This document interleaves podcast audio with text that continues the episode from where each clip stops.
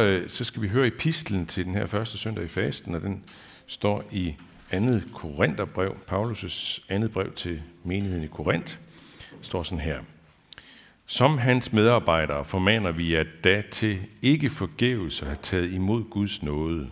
Det hedder jo, i nådens tid bønhører jeg dig, på frelsens dag hjælper jeg dig. Se, nu er det den nåderige tid. Se, nu er det frelsens dag. Vi volder ikke anstød med noget som helst, for at tjenesten ikke skal komme i vandry, men anbefaler os selv som Guds tjenere på alle måder. Ved stor udholdenhed under trængsler, nød, angst, pinsler, fængsel, uro, møje og besvær, søvnløse nætter og sult, ved retsindighed, kundskab, tålmodighed, mildhed, ved helligånden og ved oprigtig kærlighed, ved sandfærdig tale, ved Guds kraft, ved at bruge retfærdighedens våben til angreb og forsvar, under ære og vanære, under spot og lovord, som vildledere og dog sandfærdige, som ukendte og dog velkendte, som døende, og se, vi lever som tugtede, men ikke pint til døde, som bedrøvede, dog altid glade, som fattige, der dog gør mange rige, som de, der intet har, og dog ejer alt.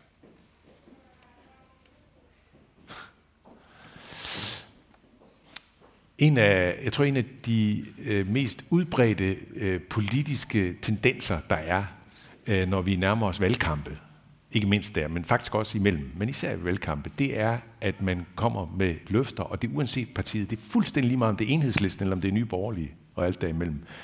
Øh, så handler det om, at de giver løfter om øh, mere velfærd i det danske samfund. Mere velfærd. Det lover de med mange forskellige udgaver og varianter selvfølgelig. Det er der, de er uenige. Og jeg tror faktisk, at det præger os alle på et meget ubevidst plan. Øh, vores, vi, vi, jeg tror, det præger os på den måde, at vi, vi synes jo, at vores liv helst hele tiden bør gå i en bedre og bedre retning. Altså når jeg bruger ordet velfærd, så mener jeg ikke bare materielt, men altså sådan i bredt, ikke? altså i en mere, mere lykkelig retning. Det, det, det bør det gøre. Og det tror jeg giver os en særlig akilleshæl i vores trosforhold til Gud.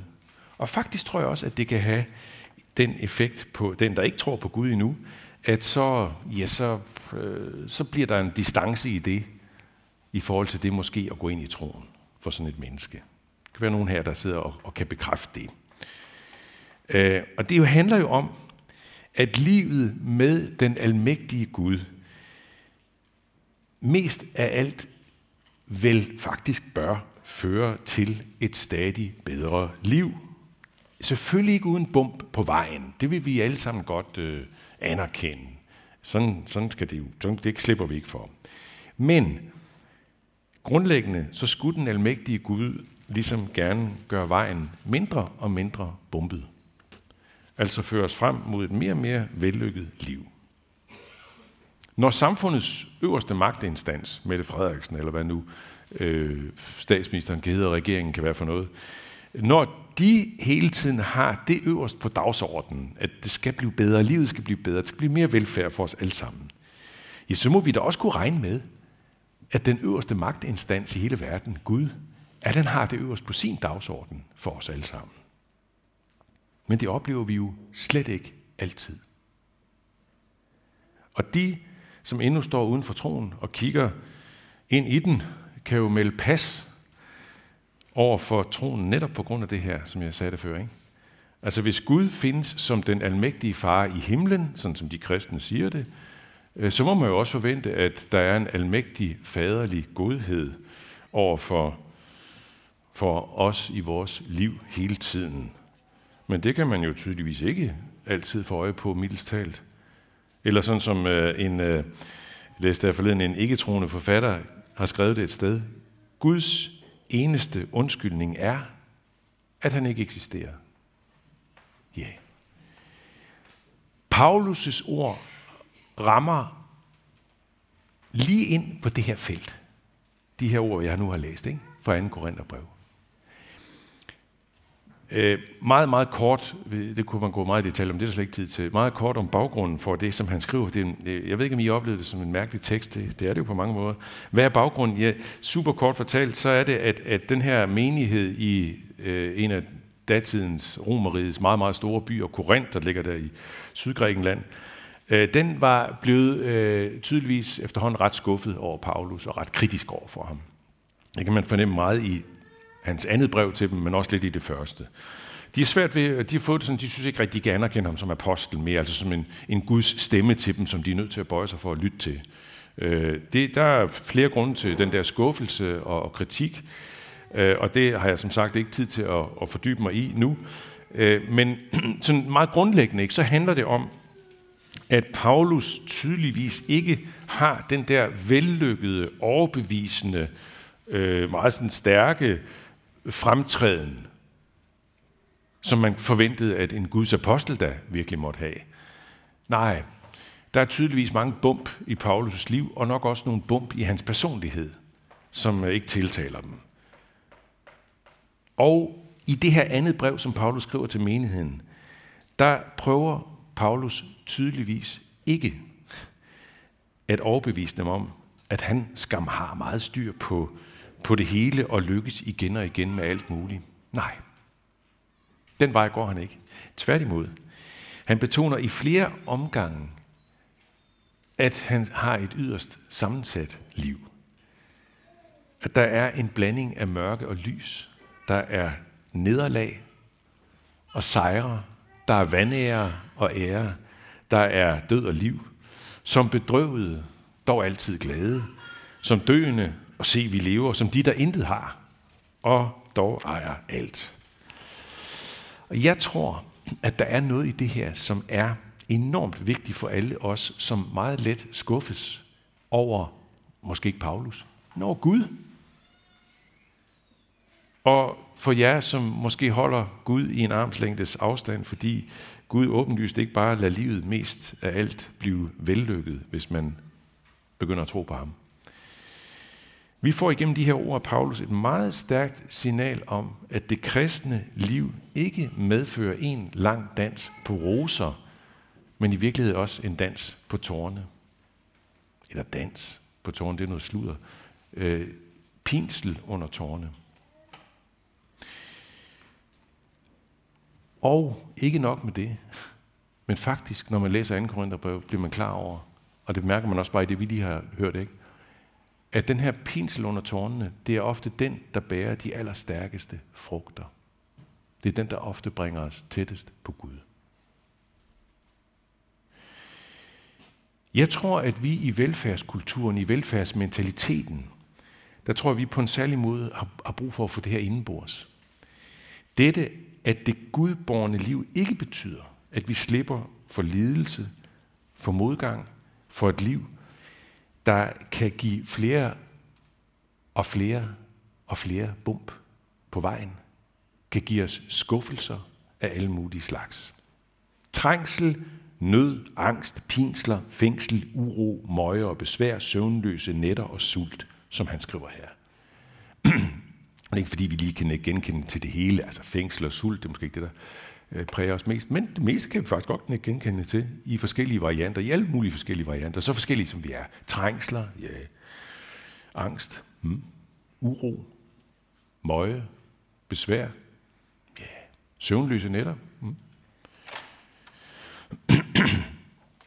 en, øh, en bog på min øh, personlige top 10 liste, Øh, det er den amerikanske forfatter og præst Timothy Kellers bog I smelteovnen. Prøv at se et billede af den. Øh, den anbefaler jeg meget stærkt. I den her bog, der skriver han ufattelig klogt og indsigtsfuldt om den dimension i livet, der handler om trængsel, angst, uro, søvnløse nætter, møje og besvær og alt det der. Bogen er faktisk også øh, for, for mig var den dybt bevægende, fordi den har, han lader nogen, han lader øh, i flere omgange, efter hvert kapitel faktisk, så lader han nogen komme til ord, som fortæller om deres trængsel, uro, møje og besvær i en grad, som man, man tror næsten det er løgn, altså pinsler, som er helt ufattelige, og samtidig mennesker, som har en, en fantastisk historie om, hvordan det har bragt dem nærmere til Gud. Mennesker, som nogen, i nogle tilfælde faktisk stadigvæk er i trængslerne og i pinslen. Øh, og Keller, han siger, øh, at arbejde med det her gennem mange år, det har givet ham en erkendelse af, og nu kommer der et citat, at modgang ikke alene leder mennesker frem til at tro på, at Gud findes. Den trækker også dem, der allerede tror, ind i en dybere erfaring af Guds væsen, hans kærlighed og nåde. Nu skal I ikke forstå det på den måde, at det, jeg står og siger her, det er, at sådan vil det gå for alle. Altså, hvis man er uden Guds tro, så skal man nok komme til tro, når man får det svært her i livet. Eller, eller tror man allerede, ja, så bliver troen bare desto stærkere, når trængslerne rammer. Nej, det er ikke det. Det siger han slet heller ikke i den bog, der er tværtimod. Der, der er mange flere nuancer, men det kan jeg ikke komme ind på nu. Men pointen er, at stik imod forventningen, så er det sådan, at trængsler, lidelse, uro, angst, det kan føre ind i et fornyet og langt stærkere forhold til Gud. I en Guds erfaring, som man ikke har haft før. Øh, jeg var, som jeg vist har fortalt før, var jeg i Israel øh, i slutningen af efteråret. Og øh, der mødte jeg blandt andet en kvinde, en dansk kvinde, som fortalte mig en historie, som jeg gerne måtte give videre, sagde hun. Og meget kort fortalt, så, så fortæller hun der, at, at hun for nogle år siden blev ramt af tarmkræft, og skulle igennem sådan en kemobehandling. Øh, og det var over meget, meget lang tid. Og det ender faktisk med, at hun bliver helbredt, øh, og det var jo stort. Øh, men ganske kort efter, jeg mener faktisk, det var samme uge, øh, så bliver hun ramt på en cykel, hun cykler afsted, så bliver hun ramt af en bil, bliver væltet totalt ned og, og får simpelthen øh, totalt ødelagt sine knæ og sine øh, hofter, og oplever så efterfølgende, øh, at hun er helt ude af kontrol og meget, meget magtesløs. Sådan lige oven på, på, på sygdommen, så kommer det her.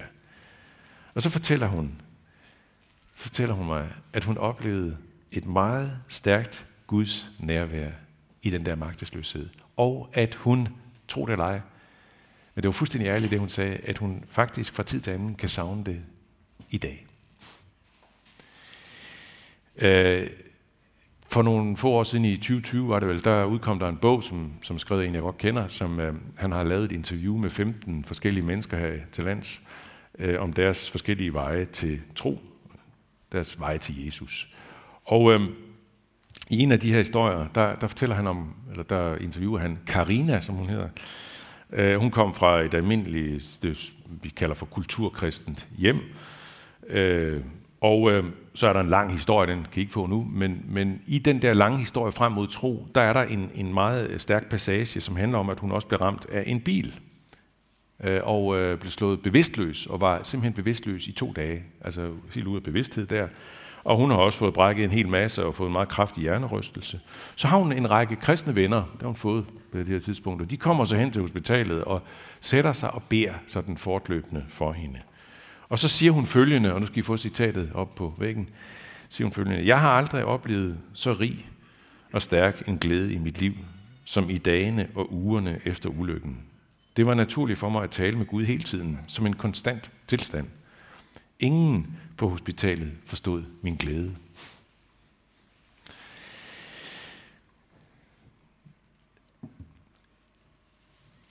Øh, prøver jeg nu sådan på vegne af Paulus at sige, at vi skal bare tage imod trængsler og lidelse med glæde?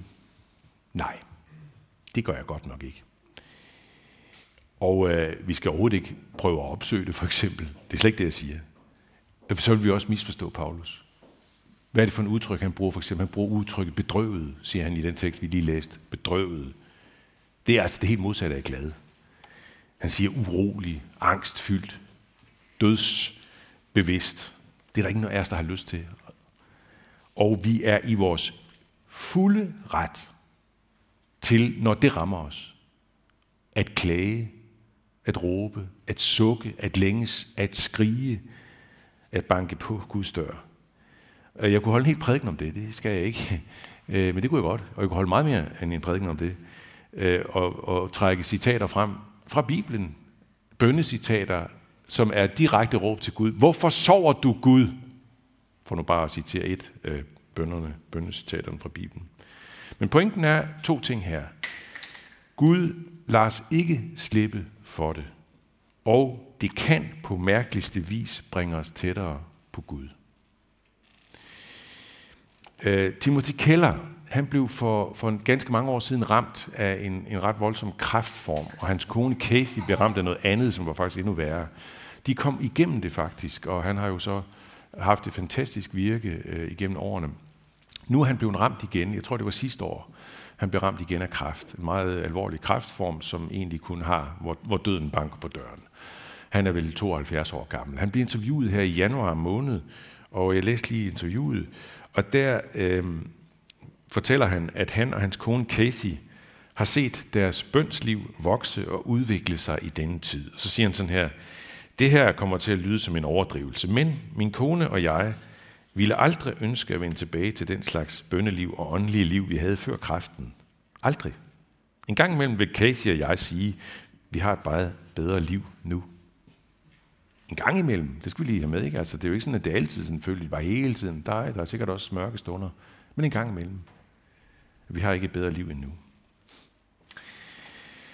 Jeg er godt klar over, at jeg er meget langt fra at have svaret på nogle meget nærliggende spørgsmål i det her. Altså, hvorfor kan det ikke være helt anderledes, når den almægtige gode Gud er der? Og det kunne i den grad også kalde på en prædiken mere. Og meget, meget mere end en prædiken. Og meget mere, end jeg nogensinde ville kunne være i stand til at svare ordentligt på. Jeg vil ikke kunne være i stand til at svare ordentligt på det. Heller ikke engang svare mig selv på det. Jeg anbefaler igen meget stærkt Timothy Kellers bog i Smelteovnen. Men egentlig så vil jeg også bare anbefale en anden bog, nemlig Bibelen som i hvert fald giver et svar hver eneste gang det der spørgsmål rejser sig. Og svaret er, Gud har vores velfærd øverst på dagsordenen. Hele tiden. Øverst, sidst og ultimativt. Nemlig i form af himlen, paradis og evigheden.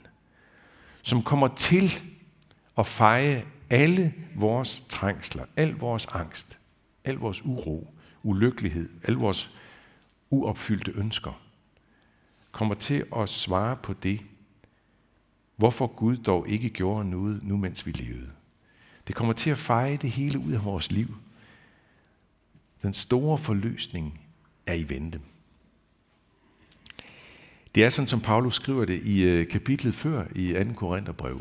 Der skriver han sådan her, mens vi bor her i teltet, øh, og det er et meget godt billede, han bruger der, ikke? fordi det er jo sådan en forløbighed. Ikke? Vi bor bare i et telt, siger han. Vi bor ikke i et øh, stort fast, en stor fed villa. Vi bor i et telt, som kommer til en dag at blive revet ned, falde sammen. Mens vi bor her, siger han, sukker vi besværede for vi vil ikke klædes af, men klædes på, så det dødelige bliver opslugt af livet. Præcis. Vi sukker. Selvfølgelig. Det gør Paulus også. Men som han skriver, og prøv at se citatet, kommer det her. Vi bliver ikke modløse, for selvom vort ydre menneske går til grunde, fornyes dog vort indre menneske dag for dag. Vore lette trængsler her i tiden, han kalder det lette trængsler, her i tiden, bringer os i overmål en evig vægt af herlighed. Det synlige var kun en tid. Det usynlige, det endnu ikke se det var evigt. Eller som han siger det i den tekst, vi læste før, som døende, og dog se, vi lever. Nu skal jeg til at slutte. Jeg vil slutte med at sige, at øh, nu har vi taget hul på fasten. Og fasten, det er jo blandt andet øh, en tid om livets bagside. Det er det. Om øh, det grå, det mørke og det vanskelige. Og mest af alt er jo fasten jo en tid om, øh, om den vanskelige mørke vej, som Gud selv valgte at gå med Jesus til Jerusalem, til korset. Jesus valgte at gå frelsens vej, altså det, der skulle give det ultimative velfærd for alle. Det valgte han at gå ind i det helt mørke og dystre. Og hvorfor? For lige præcis at give os håbet. For at genåbne evigheden for os. Gennem nådens vidunderlige dør. Og det er jo det, Paulus faktisk indleder den tekst med, jeg læste, øh, som måske kan svært at se, helt at se sammenhængen i, i, i det øvrige der. Men han siger sådan her, se hans medarbejdere, for, som formaner hans medarbejdere, formaner vi jer da til ikke forgæves at have taget imod Guds nåde. Til ikke forgæves at have taget imod Guds nåde. Det giver virkelig mening, for i lyset af vores akilleshæl, som så let kan få os til at droppe Gud, ja, så, så dropper vi også nåden. Gør det ikke, siger Paulus. Gør det ikke. Hold fast. For hold fast. Hvor vil I ikke komme til at fortryde det til syvende og sidst? Lov takker evig ære være dig, hvor Gud, Far, Søn og Helligånd, som var, er og bliver en sand i Gud, højlovet fra første begyndelse nu og i al evighed.